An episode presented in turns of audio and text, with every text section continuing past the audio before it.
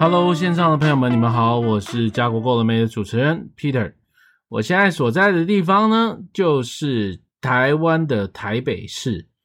呃，这是一转眼呢，离开加拿大已经将近一个月出头了，时间过得真快。那我我这次呢，是作为这个教育顾问呢，回到台湾来参加这次的教育的这个世贸教育展。那这次世贸教育展呢，算是呃，疫情下呢，这两三年第一次我们参加的这个大型活动了。那一开始也有点担心，因为台湾的疫情呢上上下下的，那最后呢还是很顺利的完成了这次的这个教育展。人不算多，可是我觉得是一个很很好的一个重新开始吧。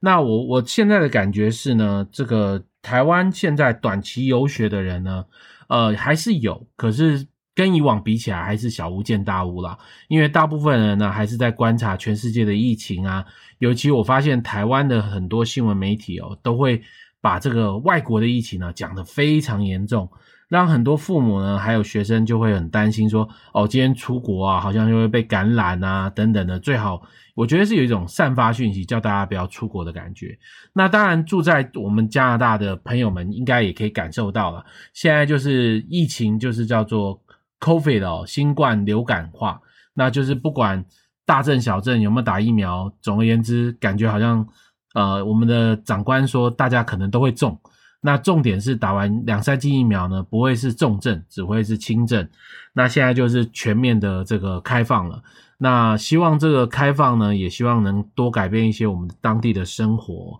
那我们希望说今年我觉得最重要的是哦，现在我们都在看六七八月，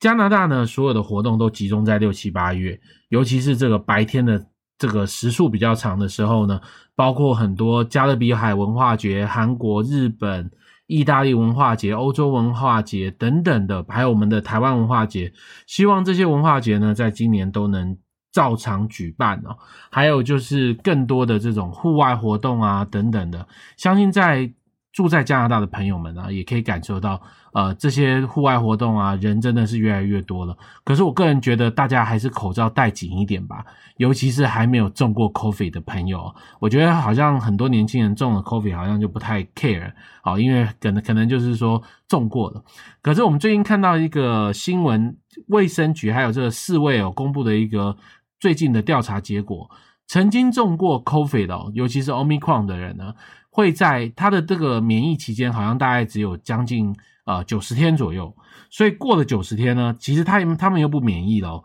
所以有可能会再中第二次。